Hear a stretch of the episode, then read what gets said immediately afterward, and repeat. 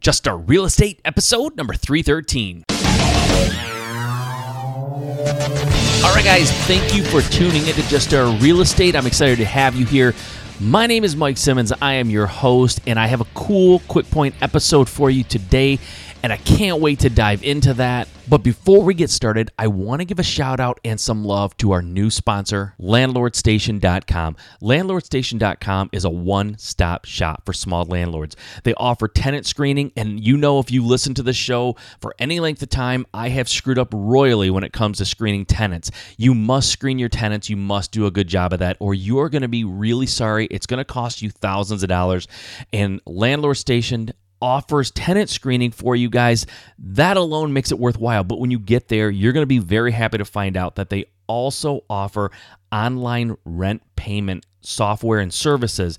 They offer e signatures, document storage, and rental applications. They literally have everything you need. Go check them out. I highly suggest that you go there and sign up and give them a shot. If you go to the website on the right hand side, click on the landlord station banner and you will get 50% off of tenant screening. That's awesome. That alone is, is worth the time to go there and check it out. So go there, check it out. Go to the website, landlordstation.com. Tell them I sent you right in there. Uh, just start into the box, the promo code, just start, and you will get 50% off of tenant screening. I hope you go check them out. All right, guys, thank you for joining me on today's Quick Point episode. Today, I want to address a question that I saw online. It was in actually um, a real estate group that I belong to. The question that was asked was Is it unethical for a new real estate investor to sign a purchase agreement for a house, for a deal? When they're not sure that they can close because they don't have the money secured. They're new, they don't really know what they're doing. They're just kind of going for it and taking action. And and when you do that, you're going to make mistakes. You're going to, you know, maybe you know come up with the wrong value for the house or you know the arv is going to be wrong or your rehab is going to be wrong or if you're wholesaling you know maybe you don't have a buyers list. Maybe you don't know who is actually going to buy it at the time you sell or at the time that you sign the purchase agreement. So is that unethical? Is that wrong? Is that should you not do that? You know if you're not experienced and you know that you may not be able to perform or at least you know performing on that commitment is not something that you have really figured out how you're going to do it exactly. You don't know who's going to buy it. You don't know for sure that the ARV you came up with is right. So you're signing a purchase agreement, you're taking action, maybe you're taking massive action, and you know, you're just sort of like, you know, just taking that action, but you don't really know the next step. You don't know how you're going to do the next step, right? Now, if you've listened to this podcast for long enough, you've heard a lot of investors, very successful investors, who've come on here and basically said, you need to get out there and take action. Don't worry about not knowing what you're doing. Find a deal, lock it up, and everything will fall into place. And, you know, the, the investors who have said that, I, I really have a lot of respect for. And, and honestly, there was a time when I thought before you lock a deal up, you really should have all of your ducks in a row financing should be in place. I mean, everything should be ready to go, you know, steps one through 10 before you really do step one. And that was sort of my advice to people, you know, a few years back. I've sort of changed my focus, or not my focus. I've changed my opinion, I should say, not my focus. Changed my opinion on that a little bit, and my opinion now is a little closer to some of the opinions that I've heard of some of the the guys and the, and the ladies that I've interviewed, where you know, if you go out there and you just, eh, you know, if you're new and you really want to be successful in real estate and you want to be successful as soon as you can be. Like you don't want to you don't want your learning curve to be, you know, 5 6 years. You want it to be more like 5 or 6 months. In order for you to do that, in order for that to happen, you need to take massive action.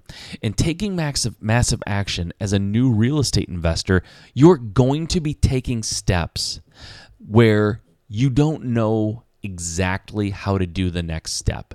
All right, and you're going to make it up as you go. So the question that was posed on the internet that I that I read about you know unethical to to go out and for example lock up a deal and you don't know exactly how you're going to perform on that deal. You don't know how you're going to, you don't really have the steps mapped out ahead of time of how you're going to, um, you know, you're going to fulfill that commitment, right?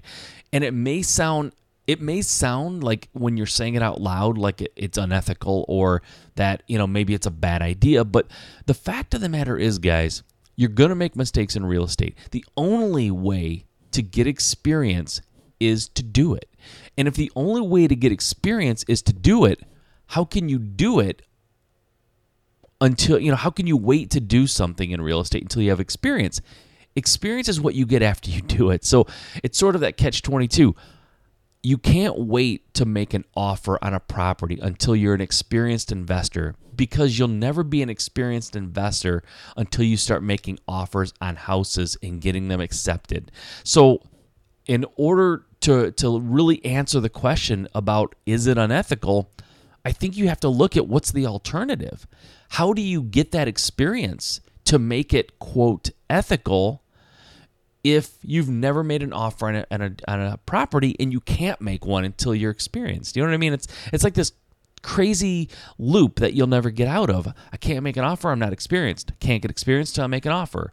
So, in my opinion, it's not unethical, guys. It's not. You should always, when you make an offer on a property, you should always have 100% intention of performing and fulfilling that commitment on that purchase agreement. But the fact of the matter is, guys, even experienced investors like me and, and a lot of the people I know, when you sign the purchase agreement, you don't have that private investor lined up right then you know at that exact time. You don't have the bank financing necessarily lined up. You don't have the hard money lender you know already committed the money. It's not in your account yet. You have to go out and get these things done after you find the deal. I am the same way. When i when i lock a deal up if i'm going to wholesale it i don't have the buyer before i sign the purchase agreement. I know i'm going to get one because based on experience i know it's a good deal. I know i can wholesale it. Or if i'm going to flip that property I don't necessarily have a private investor lined up at that second, but I know I have enough access to private investors who are looking for good deals that I know I can do it. I know I can perform, right?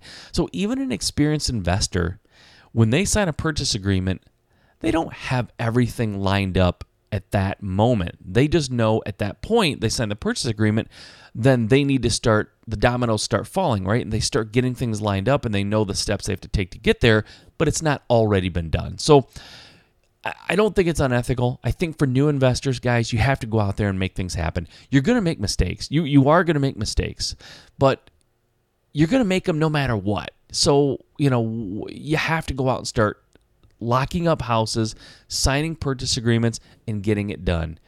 You might screw up the first one, but you know what? That's how you're going to know how you're not going to screw up the ones after that. That that's how you get that experience. Okay. So that's my advice for today, guys. I'm not going to backtrack on it. If you're new, go out there and take massive action. Start finding deals, sign purchase agreements. If it's truly a good deal, it really will fall into place. I have never heard of someone who had a smoking deal that they just had to back out of because they couldn't find funding, they couldn't find anyone to wholesale to, they couldn't get the job done. It, it, just usually doesn't happen, you know? If you find a good deal and you sit at home and you never tell anybody, yeah, you might have to back out if you don't take any action. But if you find a good deal, go to your local REIA, start talking to people, stand up and say, This is what I've got. These are the numbers. I'm looking for a partner. I'm looking for private money. Trust me you'll find them. There's enough people out there that are dying for good deals. You will find someone to come in and either fund it or partner with you. All right? So go out there, take massive action, make it happen. Okay, until next time, if investing in real estate is your dream, there's only one way you can make it a reality. Just start.